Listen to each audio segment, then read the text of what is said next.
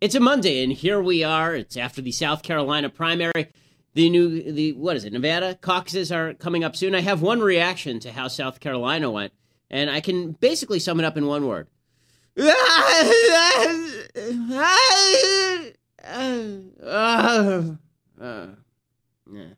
There's some hyphens in there. I'm Ben Shapiro. This is the Ben Shapiro Show. Tend to demonize people who don't care about your feelings. As is my custom at the beginning of a new week, I like to preface everything with the with the statement, "I hate everyone and everything." Because that's where we are right now. Donald Trump wins South Carolina, and it's becoming a, a constant refrain that things keep happening on Saturdays while I'm enjoying my Sabbath. So I'll have a nice, relaxed Sabbath. Sabbath will end. I'll come back online, and the world is completely on fire. Right? Uh, I'll come back online, and it, it feels like Lex Luthor has succeeded in destroying the San Andreas fault, and Lois Lane is being sucked down into the into the chasm. It's just it's so bad. So I come back, and Trump has won the the South Carolina primaries. I think 30, 32, and then it was 22 for Cruz and Rubio. I said on Friday, uh, in at Daily Wire anyway, and I maybe even said it on Thursday on the show that the worst case outcome was exactly this. Right. And, and at this point, I'm going to stop using the phrase worst case outcome because there's apparently always an outcome worse than what I have imagined. But what I said is if Rubio were to surge, you end up with Cruz and Rubio basically even, and you end up with Trump on top. And then neither Cruz nor Rubio will drop out. We're just in it for the long haul. And that's precisely what happened because that's the way that this is all going to go. It's just going to be crap all the way from here to the end of time. Uh, there, there's a real deep desire on the part of a lot of Trump supporters for Trump, and, and I think a desire on the part of people who aren't Trump supporters to kind of see what happens. I was talking with uh, Andrew Klavan and Jeremy Boring before the show, and one of the things I was saying to them is that there's a famous rule in drama. It's it's a rule that was written by Anton Chekhov, the famous dramatist, famous playwright. And what he said is if you're writing a two act play, never put a gun over the mantle in the first act unless you're going to use it in the second act, because it creates a feeling of suspense if the gun is there, and if it doesn't get fired by the end of the second act, then you really haven't done your job as a playwright. It's beginning to occur to me that this is not just normative, it's not just something you should do. It is also descriptive, meaning that human beings have an intense desire to see the trigger pulled. So if we know that the gun is up on the mantle, it's got to be pulled before the end of the second act. We want it to be pulled before the end of the second act. I remember when I was watching Lord of the Rings, the trilogy. I hadn't read the books, and uh, and I did what a lot of folks did with the new Star Wars movie. I blacked myself out on all knowledge of what was going to happen in in Return of the King. I mean, got to the very end of Return of the King. I'm not going to issue a spoiler alert since the book has been out for 70 years and the and the movie's been out for 10. Uh, the at the, the very end of Return of the King, you get to the very end and Frodo is about to throw the ring into the into Mount Doom, and instead he turns around and he says, "The ring is mine," and he takes it. And it's really dramatically satisfying because if he hadn't done that, if he just took it and threw it into the into the flame, you'd have gone, well, then it wasn't that strong a ring, was it? I mean, like, you, you have to see it work on him. You realize that for all three movies, you haven't been waiting for Frodo to throw the ring into the fire. What you've actually been waiting for is for Frodo to be seduced by the ring. You've been waiting for him to go full scale from innocent hobbit in the Shire to full Gollum. And, you know, it, the, the, the ring ends up in Mount Doom anyway, along with Gollum, but that's the point. It's the same thing with Trump. There's a desire, and I think I said this even before the Iowa caucuses that if Trump were to flame out, it would be so anticlimactic after all this buildup. And so I think there are a lot of people out there who sort of feel the same compulsion. It's like you, know, you want to be part of the story, you want to be part of history. There's only one problem. This story is not a good story. This story does not end well. This story ends with Donald Trump as the nominee, and then we've got the most corrupt person maybe in the history of American politics, Hillary Clinton, on one side, and on the other side, we've got Donald Trump who doesn't know his ass from his elbow on policy, and that's the kind interpretation. The less kind interpretation is that he does, and he just does whatever is convenient for him because this is all about Trump. And here's just a couple of examples. This is again, this has become sort of a daily phenomenon where we fact check Donald Trump, which is essentially a fool's errand. But here is Donald Trump talking about what was in his head in 2002 with regard to Iraq. So he, actually said to Howard Stern back in 2002 that he thought it would be a good idea to invade Iraq, and Chuck Todd says yeah, but in all your debates, you, you keep saying that you thought it was a bad idea. What did you mean by that? And here's Trump explaining it away. We have an idea who the enemy is, and a lot of times the politicians don't want to tell you that. Are you for invading Iraq? Yeah, I guess so. Uh, you know, I wish it was. I, I wish the first time it was done correctly. Now, clearly, you didn't sound like an enthusiastic, enthusiastic supporter of the war, uh, and but I am curious of the second part of that quote. The first time it was, it, I wish the first time it was done correctly. What do you mean by that? Well, what I mean by that is it almost shouldn't have been done, and uh, you know, I really don't even know what I mean because that was a long time ago, and who knows what was in my head. I think that it wasn't done correctly. Uh, in retrospect, it shouldn't have been done at all. Uh, it was sort of, you know, it was just done. It was just we dropped bombs. Now, if you look back, actually, uh, that was probably the correct way of doing it, not going in and not upsetting, giving them a lesson and not. I mean, I think Senior actually did a pretty good job of what he was doing. He went in, he taught him a lesson. What happened is he was taunted because Saddam Hussein was saying, We drove back the Americans. The ugly Americans were driven back. The power of Iraq, the power. Well, we didn't, were driven back. He just uh, decided not. General Schwarzkopf and others said, maybe let's not go in. I'm not sure, although I think Schwarzkopf actually maybe wanted to go in. I think he may, maybe did the right thing. I can say this. If you look at my conversation with Howard, who's a friend of mine, who's actually a very good person and a good guy, different from what you see on the radio. Okay, I will tell you. But if you look at my conversation, I was a very, that was probably the first time. Don't forget, I was in business. I was a right. businessman. I was a real estate man and a businessman. That was the first time I think that question was ever even asked of me. That was long before the war took place. That was, you know, many, many months before the war right. took place. And you could see by my answer, I wasn't exactly thrilled. Uh huh. Okay, so in that clip, that one clip, which is like 45 seconds long, Trump takes, I think, four separate positions on this. One, I don't know what I was talking about. Two, the war was prosecuted badly. Three, the war was prosecuted great.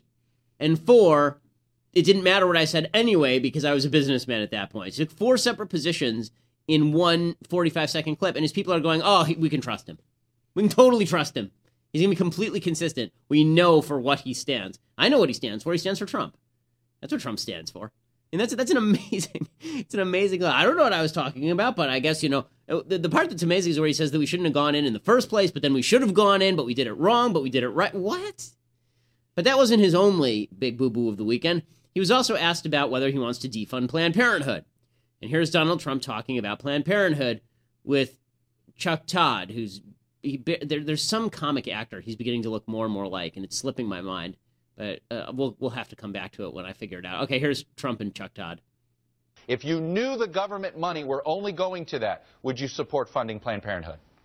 Yeah, if, if it didn't have to do with abortions, look, I understand it. I have many, many friends or women who understand Planned Parenthood better than you or I will ever understand it.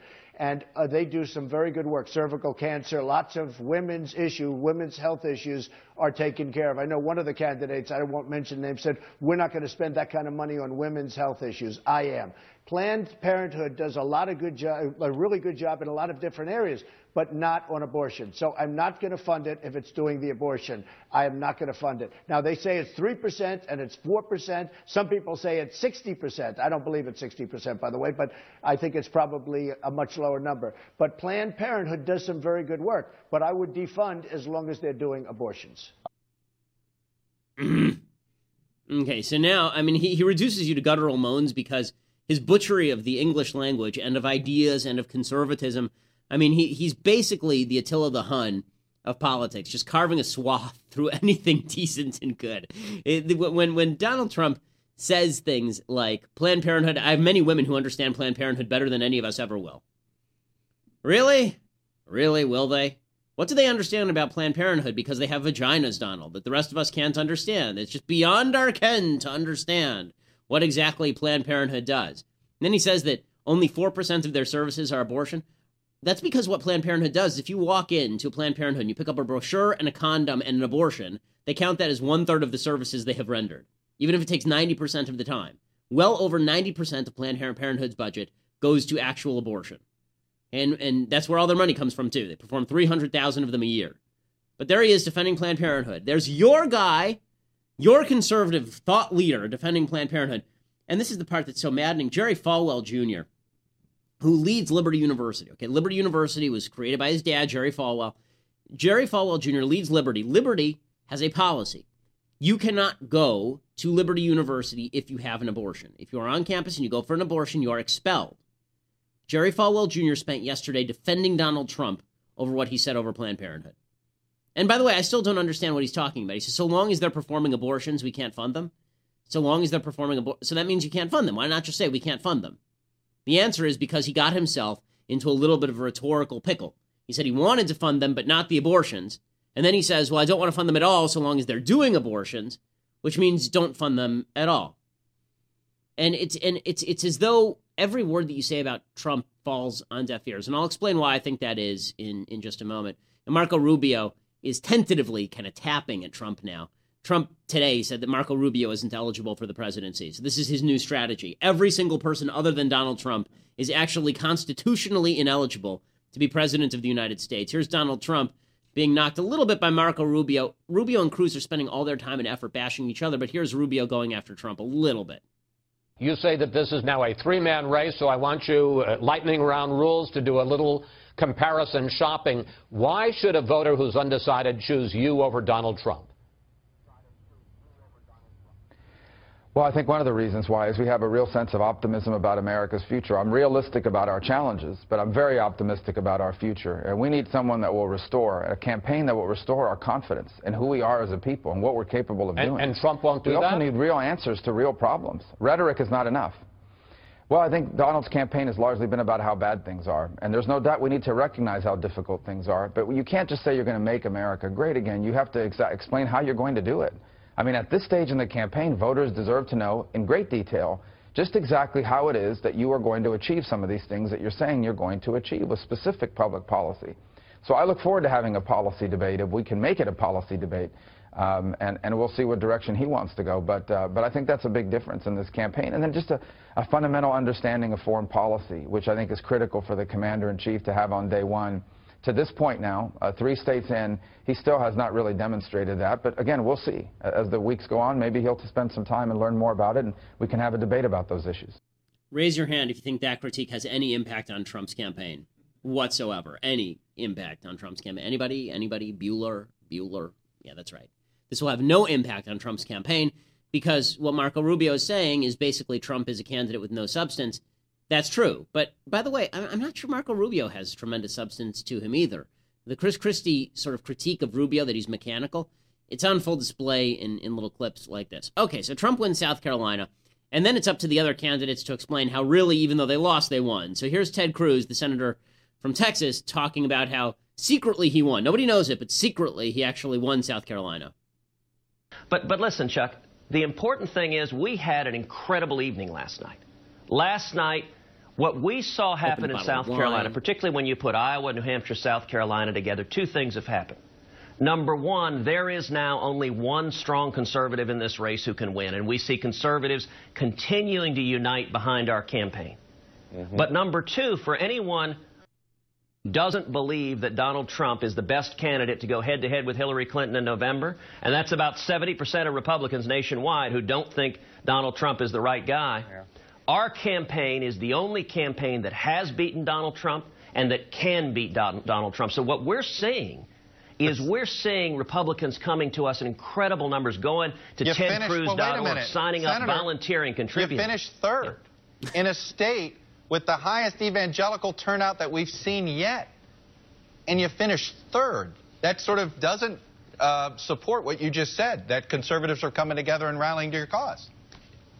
So, so, Chuck, our path to victory from the beginning was always do well in the first four states and then have a strong, strong night on Super Tuesday coming up on March 1st.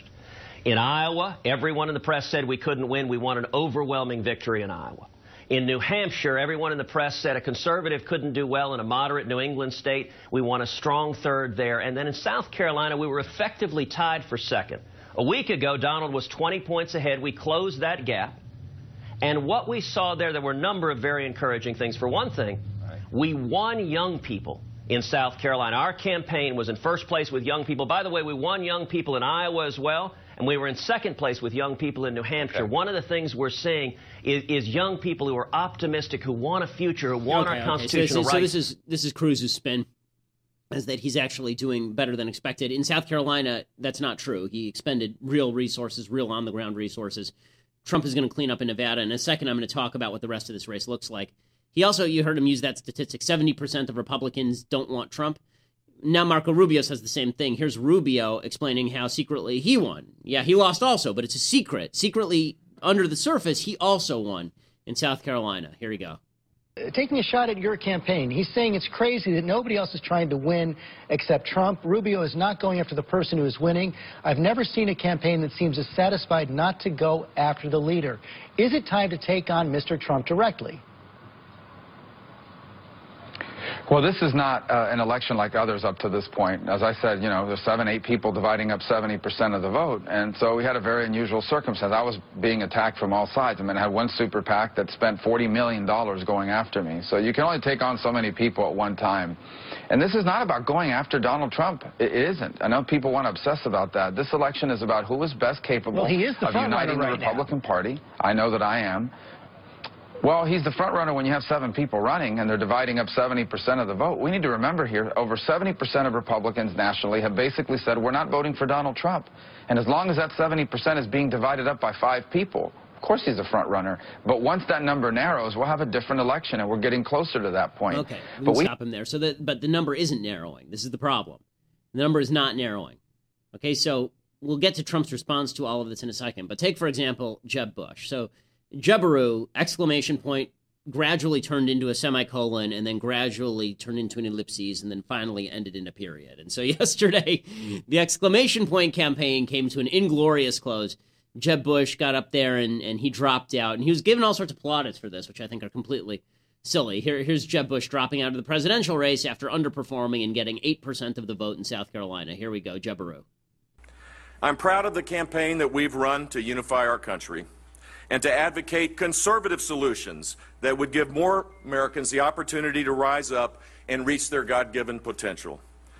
But the people of Iowa and New Hampshire and South Carolina have spoken, and I really respect their decision. So tonight, I am suspending my campaign. Yeah, yeah. Thank you. Biggest hand he's gotten all year. Who's the lady shouting no, by the way? No, Jeb, don't do it.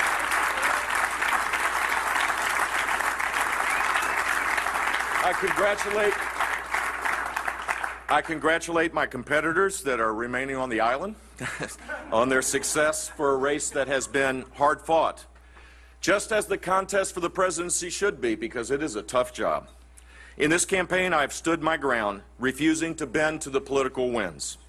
We put forward detailed, innovative conservative plans to address the mounting challenges that we face. Because despite what you might have heard, ideas matter, policy matters.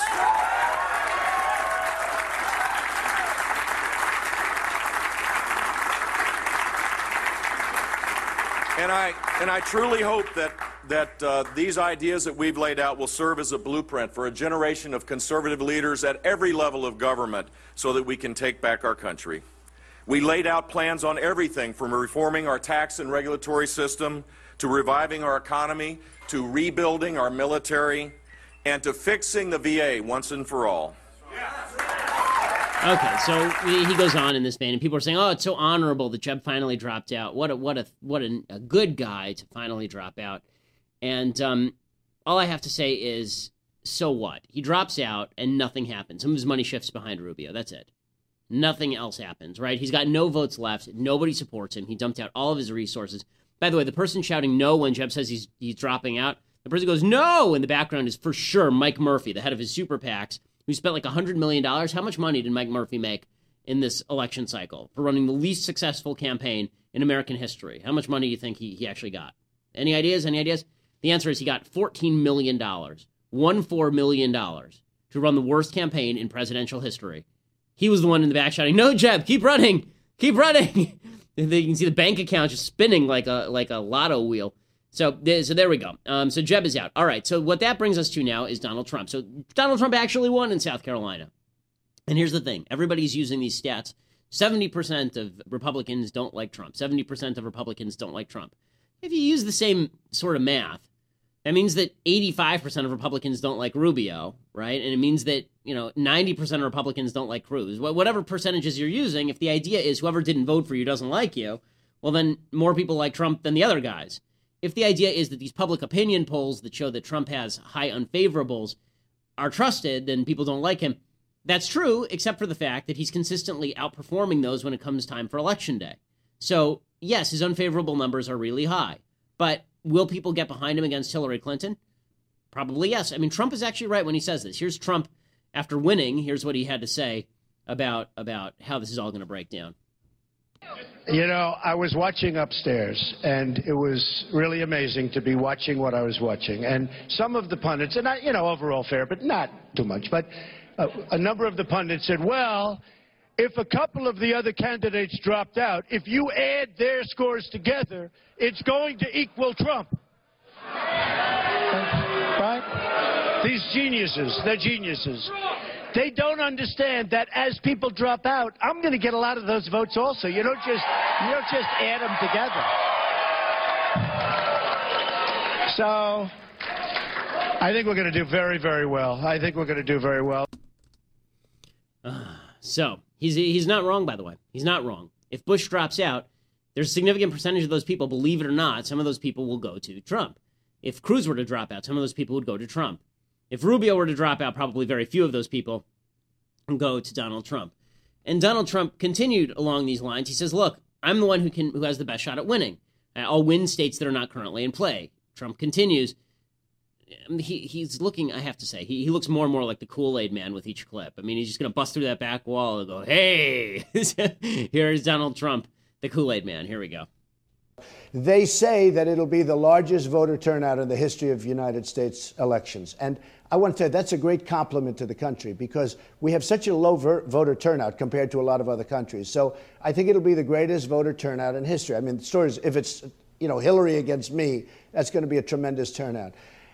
I'm going to win. I'm going to win places like Michigan that the Republicans can't even think of. You know, they always talk about the six states, right, with Ohio and Pennsylvania and, you know, et cetera, et cetera. I won't go through the numbers, but I will win places like Michigan that people don't even talk about. I will have a chance of winning New York. If I win New York, the election's over, okay, from an electoral college standpoint. I have a chance of winning New York. I'll win states that aren't in play. I'll win states that the Republicans don't even think of. And one of them that comes to mind is Michigan, and another one is New York. Upstate New York, I'm like the most popular person that's ever lived virtually upstate New York. Uh, they're, they're great friends of mine, and we will do very well in New York. I don't know, maybe win it, maybe not, but we're going to do very, we're going to come awfully close to winning it. I think I have a great chance. So he he's not just the most popular person in the Republican Party; he's the most popular person who ever lived in upstate New York ever. He's more popular than Jesus. And you take a poll, it's like Jesus here, and then Trump here. Trump is Trump is even better than Jesus. By the way, he's not wrong. Again, the, the case for Trump, the case for Trump is that he's electable. The case against Trump is that he's none of the other things that you could possibly want in a presidential candidate. He's a boor. He's a totalitarian. Today, Trump actually tweeted out a threat directed at the Ricketts family. These are the people who own the Cubs. He said, I see the Ricketts family have been giving money to my political opponents. Well, I can threaten them. I know some information about them they don't want to get out. It's like, oh my God, if this guy's the president of the United States and he has the power of the state behind him, that's a little scary. But Trump, when it comes to this kind of stuff, when it comes to boosting himself, it's what he's best at. And, and a campaign, contrary to what Barack Obama once said, campaigns are almost entirely boosting yourself. So here is Donald Trump talking about how what he's engaging in is actually not a hostile takeover of the GOP. He's just taking it over. Here we go. To use a business term, are you involved in a hostile takeover of the Republican Party? No, I'm not at all. I get along with the Republicans. There's nothing hostile about it. I was a Republican establishment figure, and then the day I decided to run, I became an outsider and more so than I even thought. People that were totally establishment that loved me. Uh, you know, I was a very big contributor. I gave three hundred and fifty thousand dollars just before to the Republican Governors Association. But, but what's your I mean, view of the major? What's your view of the GOP establishment now, sir? I think it's a mess. I think it's a mess. And I think they better get their act together because they're going to keep losing elections. With the kind of thinking that we have with the Karl Roves and the Stephen Hayeses and these characters that uh, can't get themselves arrested, if you want to keep people like that, if you want to keep listening to people like that, you're never going to win. You're never going to win. They're from uh, a different age, they're from a different world. They can't get themselves arrested except by President Trump, presumably. Uh, and again, part of what's driving the Trump phenomenon is resistance to Karl Rove. I understand. I'm part of that. I think Karl Rove is, is terrible. I think that Stephen Hayes, not so much. I, I, I, think some of his stuff is good. He's just a pollster for Weekly Standard, basically. I think Rove is awful. Um, but that doesn't mean that I'm willing to fall into the arms of a demagogue.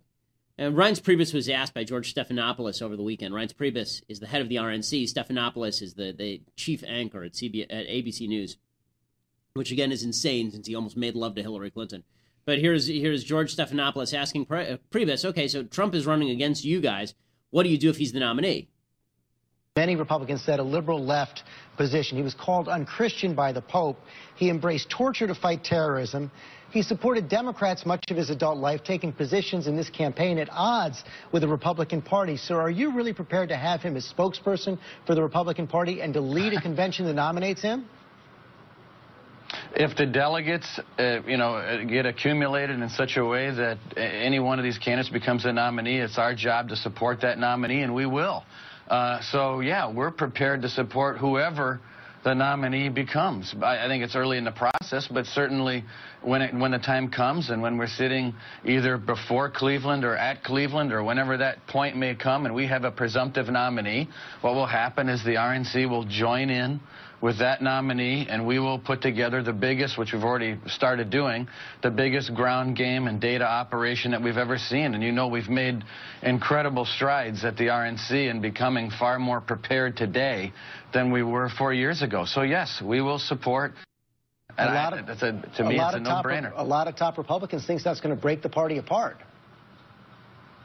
You know what? Uh, winning is the antidote to a lot of things. And so uh, the name of the game is winning in November. If we win in November, uh, all those uh, armchair quarterbacks will fall in line, and they'll they'll obviously be pretty pleased, I think, if we win in November. But who the nominee is going to be is not my choice, and and obviously uh, we're going to support whoever that is. But you could play a big role if no nominee goes in with enough delegates before the convention to win on the first ballot.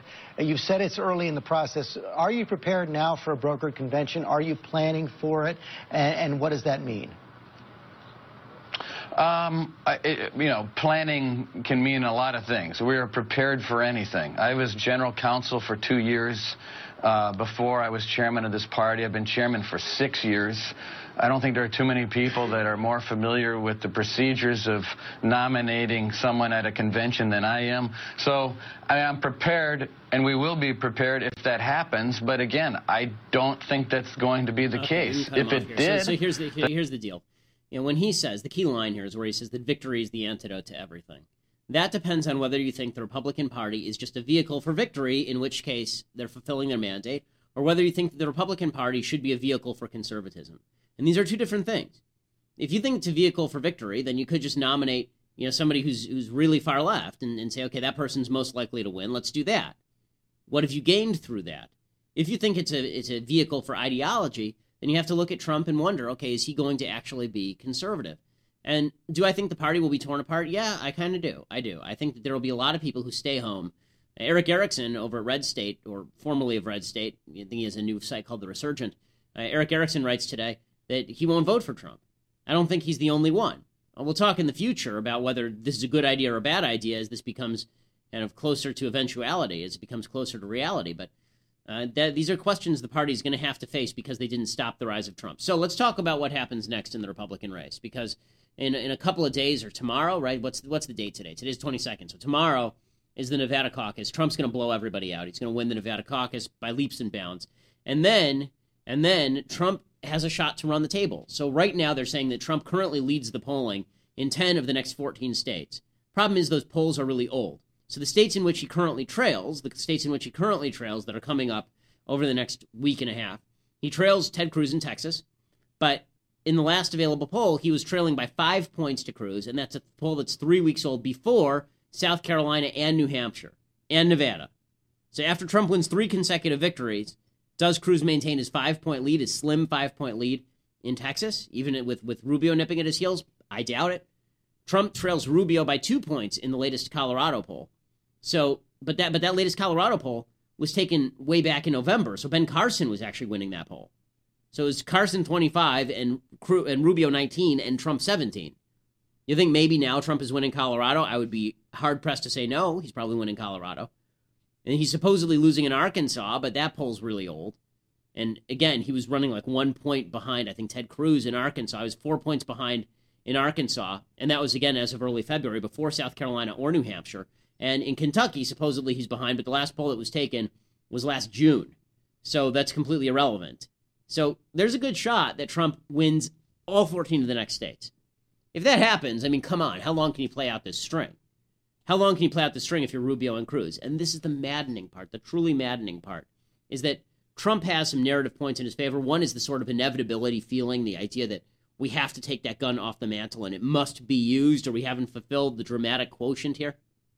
But Trump also fulfills the anti Wall Street narrative. He fulfills the anti establishment narrative better than anybody. Rubio is being endorsed today by Tim Pawlenty, the, the former senator from, from Minnesota, or governor from Minnesota. Like, who cares? Mitt Romney was supposed to endorse Rubio. That's not happening because Rubio specifically went to Romney and said, I don't want your endorsement right now. You're going to hurt me. And the more establishment endorsers I have, the worse it looks for me. Cruz is actually anti-establishment, as I've been saying, but the problem is that that Trump looks more anti-establishment than Cruz, even though the establishment would certainly prefer Trump to Cruz. And Trump is an angry guy, and he's channeling that anger. And that's and finally, the real reason that Trump is is the front runner right now is because of ego. Because again, it comes down to if Cruz dropped out, Rubio would win. If Rubio dropped out, Cruz would win. Neither of them will drop out, and so Trump will win. That's what it's coming down to right now. Rubio spent the last few weeks attacking Cruz, so the chances that Cruz would would go along with any plan to drop out and take a second slot really low. Cruz has been attacking Rubio. More importantly, Rubio doesn't think he needs Cruz in order to win. Rubio apparently has been making overtures to John Kasich uh, trying to gain his 7% of the vote, as though that's going to make any difference in any of these states. So if you're a betting person, you would have to put your money on Trump right now. I've been saying that for the last couple of weeks, really ever since New Hampshire, that, that Trump is the front runner, and he's a very real front runner.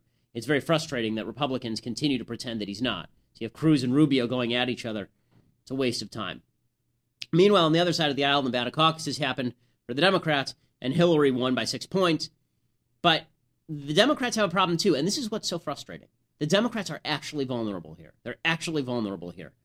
Listen to the sort of ire from the Sanders camp over Hillary winning. So Chris Matthews, and as they say, he uh, he combed his hair with a shoe, as is his wont, and then he proceeded to say on MSNBC that the only reason that she won in Nevada is not because she's a better politician, but because of backroom politics. And there you see Brian Williams, fresh off his his latest tour in Vietnam, shooting down random Viet Cong planes and fighting aliens in space and, and blowing up asteroids like Bruce Willis. Here's Brian Williams on MSNBC, along with Rachel and Chris Hayes. No, it's Rachel Maddow. Sorry, Rachel Maddow, and uh, and here's Chris Matthews.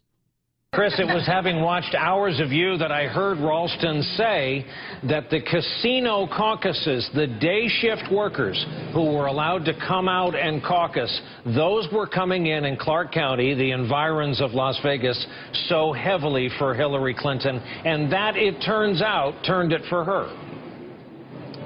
You know, I think it's an example that we have to uh, pick up on ourselves, which is not all politics happens on television. It's not all speeches. It's not TV ads that are paid for. It's not free media. We, we give interviews to people. It's not debates. Things happen on the telephone. They happen in back rooms. They happen in labor halls where labor leaders still have strength. They can be engaged in pulling operations and get people out of their homes on a beautiful Saturday like out here in this gorgeous weather to spend several hours inside involved in this kind of wrestling match to see how you actually vote.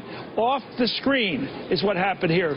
Uh, Harry Reid is not Mr. Charisma, but he is one forceful figure. Why do you think he's leader of the Senate Democrats? Because he can work the phones, he can work relationships, and he has a great set of a as to what's going to happen. He saw Hillary Clinton in trouble out here, and he put together the best organization, which he's done so many times before, to make things happen. And that included the working people here. If you come out here, you actually see people doing their jobs. It's an amazing place because you see the croupiers dealing the cards. You watch the pit bosses standing over them with those grim faces. You watch the waitresses running around.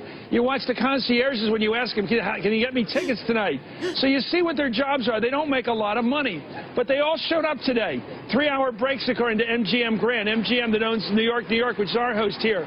So you really saw democracy in action, but it wasn't a TV event until our guy Jacob Soboroff and of course Chris Hayes got in there and showed us a bit of it. And what was going on is okay, people. So we can stop it here. Bottom line is that Hillary got out her union buddies to push all of the croupiers and all of the the pit bosses, and all the people who are playing cards, all the people who serving drinks, the janitors, people who serve food over the buffet, and people who clean all the windows, and every other employee of these hotels, like New York, New York, and Paris, and and the MGM Grand and the Flamingo and all the different hotels in Las Vegas and other cities like Las Vegas, like Atlantic City and Las Vegas and Atlantic City, like all those different cities. So they, they got all they got. Bottom line is Hillary twisted people's arms to get out there. She works with the unions. They twisted arms. They got the people out for Hillary. And if you looked at those numbers in that little video there, Hillary won less than 5,000 votes in Nevada. Massive victory. Massive victory. She's very vulnerable. And Bernie Sanders is very angry about the fact that, that he lost. And he's saying, Hillary has no message. She's copying my message. Here's Bernie Sanders going after Hillary Clinton. So I think people are responding to our message of a rigged economy where ordinary Americans work longer hours for lower wages and almost all new income and wealth goes to the top 1%, a corrupt campaign finance system in which billionaires are buying elections. I think our message is mm-hmm. resonating. And obviously, the proof of that is that Hillary Clinton is more or less echoing much of what we are saying. I think that indicates the success that we are having. Okay, so he, he says that Hillary is echoing his message. And then Hillary is stumbling around. She doesn't know what she even has to say. So Hillary, she she was asked why she's in the race, and she said she understands voters saying that she's in it for herself. This is clip 15. Here's Hillary Clinton talking about why she's in the race, and the answer is she has no idea, but she's just going to wear odd outfits until she's handed the nomination. what is she wearing in this thing? She looks like something out of Star Trek. Here we go. Hillary Clinton, threat level, threat level red. Here, Hillary Clinton. I understand that voters have questions. I'm going to do my very best to answer those questions. I think there's an underlying question that maybe is uh, uh, really in the back of people's minds, and that is, you know, is she in it for us or is she in it for herself? I think that's, you know, a question that people are trying yes. to sort through. And I'm going to demonstrate that I've always been the same person, fighting for the same values, fighting to make a real difference in people's lives. Uh, long before I was ever in elected office, uh, even before my husband was in uh, the presidency. So I know that I have to, uh, you know, make my case. I have to demonstrate what I've achieved. I have to really make clear that, look, we want a uh, we want to make progress so in our country. We want to make a real difference in people's lives. Okay, we can stop That's her there. What she's I've just she, she, has, she has no idea what she's talking about. She's she's struggling for an answer here, and she's starting to look like Ian Holm in in Alien. Like he like her head is going to come off, and she's going to continue talking, and that maybe that's why she has that bizarre collar is because what's actually hiding the robotics within. So. the Democrats are really vulnerable, and meanwhile, the Republicans are messing around with a guy who, who clearly is a demagogue like Trump, and it's very frustrating all the way through. You know, the only good news in any of this is that the the outrage is real. The reaction is is wrong. The outrage is okay, but the but the backlash, the idea that we're going to go with somebody like Trump, who's he is reaching out for all the wrong answers. It's it's disturbing and it's problematic and it's a waste of an opportunity more than anything else, whether he wins or whether he loses. Okay, time for some things that I like and then some things that I hate. Okay, things that I like. I started reading a book called The Rise and Fall of Crime in America by Barry Latzer. As I mentioned last week, um, I, I, finished the book Nudge by, by Cass Sunstein and Richard Thaler over the weekend. Uh, and it's a, a, somewhat creepy book. The idea is that the government should basically set your defaults. So if, if you have a an option between eating a healthy meal and a non-healthy meal at a restaurant, then the restaurant should basically put out just the healthy meal options and hide the non-healthy meal options. Uh, that if you are going to be enrolled in a certain type of social security, the government should encourage you to enroll in one type of social security over another. They call it libertarian paternalism. The idea is the government should enforce you to do things. The problem is they assume a huge, powerful government, and then they say the government that's already huge and powerful should push you toward one option or another. If they're real libertarians, they'd say the government should get out of this completely, and we should just encourage people to be aware of their own cognitive biases, what they call cognitive biases. We all make sort of cognitive mistakes and those mistakes actually have ramifications for the choices that we make in our lives. And so, if we're aware of them, it makes it more obvious for us not to not to do it. Uh, and uh, and so that part of the book is valuable. The, their solutions, however, are, are, problematic. Okay, other things that, that I like: the rise and fall of crime in America, as I mentioned. Uh, I've read about the first half of it, and it is very good by Barry Latzer. I recommend it highly. It's it's a very informative book from from Encounter about why it is that the crime rates dropped so dramatically from the from the 1970s on, but rose so dramatically in 1960s and 70s, in which way we're going now under President Obama. Okay, a bit of bit of musical musical things that I like. So normally I do classical music and I and I talk about you know all the all the classical music that I love. The the Beethoven the the Brahms string quintet. If you haven't heard it, is just a spectacular piece of music. Piano quintet rather is a spectacular piece of music. But for a little bit of pop music, I get a lot of questions in the mailbag, and the mailbag's been chock full lately. B Shapiro at DailyWire.com. And if I if I haven't had a chance to reply to you personally, I apologize. But we're literally at this point getting over 100 emails into the mailbag every single day. So I, I, don't really have time to respond to everyone. I do my best. If I don't respond, then maybe we can get, we'll force Lindsay to do it. But but somebody will respond to you and let you know at least that, your that your letter was received. Um, but as far as pop music, uh, I mentioned, I think, Jim Croce a couple of weeks ago. Along those same lines, uh, really underrated songwriter is, uh, is Carole King, who started off as a songwriter. Uh, and then she didn't think that she was a good singer, and uh, and she doesn't have an amazing voice, but she's a terrific songwriter. You know Carole King from songs like "You've Got a Friend," which is a terrific song. For those who haven't heard it, here's here's Carole King doing "You've Got a Friend."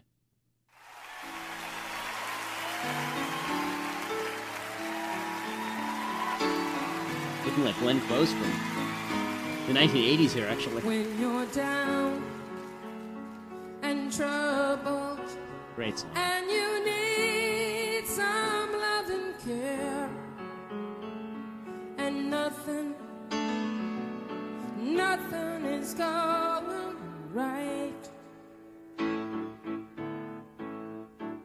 It's a great song. Close your eyes and think of me, and soon to brighten up even your darkest night. You just call. out my name and we can cut it off there, but that's that's that's good stuff. And uh, and her she's done a bunch of albums. Her early albums are really really really good. Her early albums are great, and and her versions of the songs are better. Like James Taylor does a version of this that's not nearly as good. Uh, she's she's really talented. It makes me sad. She's a Democrat, but so are most of these people. Um, and unlike Democrats, we don't bias how we view art in terms of the political views of the artist. So that's that's that's really good stuff. Okay, couple of things that I hate speaking of things that people in Hollywood who I who I really can't stand because of their politics, Luke Skywalker has now actually joined the dark side. So Mark Hamill apparently raised 130 million dollars, helped raise 130 million dollars for Hillary Clinton in January. He's Luke Skywalker. Luke, this is how you end up on an island by yourself, alone. Right? This is how it happens. You end up there staring at some chick who brought you a lightsaber, just staring at her for hours on end for no apparent reason as the camera does a 360 viewpoint. He, he finally turned to the dark side. This is how you, you, you elevate. He should have learned his lesson. If you elevate a dark Sith Lord to one of the leading figures in the galaxy, this is what happens. You end up on an island talking to moss and rocks. So that sucks. Okay, other thing that I hate. People have gotten this is kind of old, but I got a couple of emails on it, so I figured I'd mention it. Um, and I, if I forget who wrote to me about this, I apologize if I forget your name. Uh, there's this thing called Kid President. This kid now has books out and he has videos out, hundreds of millions of views on this Kid President thing. Here is Kid President telling you how you should live your life. I think we all need a pep talk. So much.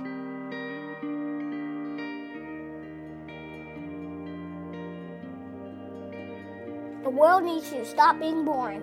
Yeah, you. Boring is easy. Everybody can be boring, but you're gooder than that. Life is not a game, people. Life isn't a cereal either. Well, it is a cereal. And if life is a game, aren't we all on the same team? I mean, really, right? I'm on your team, be on my team. This is life, people. You got air coming through your nose. You got heartbeat. That means it's time to do something. A poem. Two roads diverged in the woods, and I took the road less traveled. It hurt, man! Really bad. Rocks, thorns, and glass. My pants broke. Wah! Not cool, Robert Frost. But what if there really were two paths? I want to be in the one that leads to awesome. Okay, like that dude we need to pause said. this. I'm sorry, I can't take any more of this. This is the stupidest crap anybody ever put on this is legitimately stupid crap. So basically, what he's saying, don't I don't even know what that means. Don't take the road less traveled, take the road more traveled. Is that the idea here? And we're all on the same team. Thank you for the, the list of platitudes, President Obama. And it really is. I mean, it's President Obama and it's and it's Trump. It's, it's our politics is all platitudes now. Uh, the, the, the, Obama thing has no reference to the race of the kid. That doesn't matter. It's, it's the fact that our politics is all just a list of platitudes. Everything this kid is saying is could be coming out of the mouth of Hillary or Sanders or Trump. They all say the same stupid crap, and it's all crap like this. This this faux inspirational Dr. Phil garbage that doesn't mean anything. And then they put it coming out of the mouth of the kid, and you're supposed, oh, that's so cute. It's so cute that the little kid is saying things that we all should hear. Just listen to the children. You may have noticed there's a theme to my programs. Never listen to the kids. Don't listen to children. They're tiny people, okay? But they're not tiny adults. They're tiny people, meaning their brains are less developed. Don't listen to them. When they tell you to do things, it's because they're children, okay? It's your job to be the adult. I love my baby, but I don't take political advice from my baby. She's the best, but she's not the best because she gives me life advice on my finances or tells me about Robert Frost poems. Hey, don't listen to kids. First of all, don't listen to kids whose scripts are being written by adults either. That's that's particularly silly. So, kid president, just something else that I despise. Stop using the children for all of this. It's really dumb and it's really irritating. Okay, that's it for today. We'll be back tomorrow with more news in the death of the republic, presumably. Perhaps Donald Trump will have actually declared that the Cubs will never win a World Series because he's that that at least would be good. He'll, I hate the Cubs, but you know it's it's it's a disaster area. But don't worry, we'll get through it together. We'll get through it together. And the good news is this if the wrong people get elected, then you and I, uh, everybody who's watching this, will probably all end up in the same prison together. So then we'll get to hang out personally. So if I didn't answer your emails, I'll see you there. I'm Ben Shapiro. This is The Ben Shapiro Show.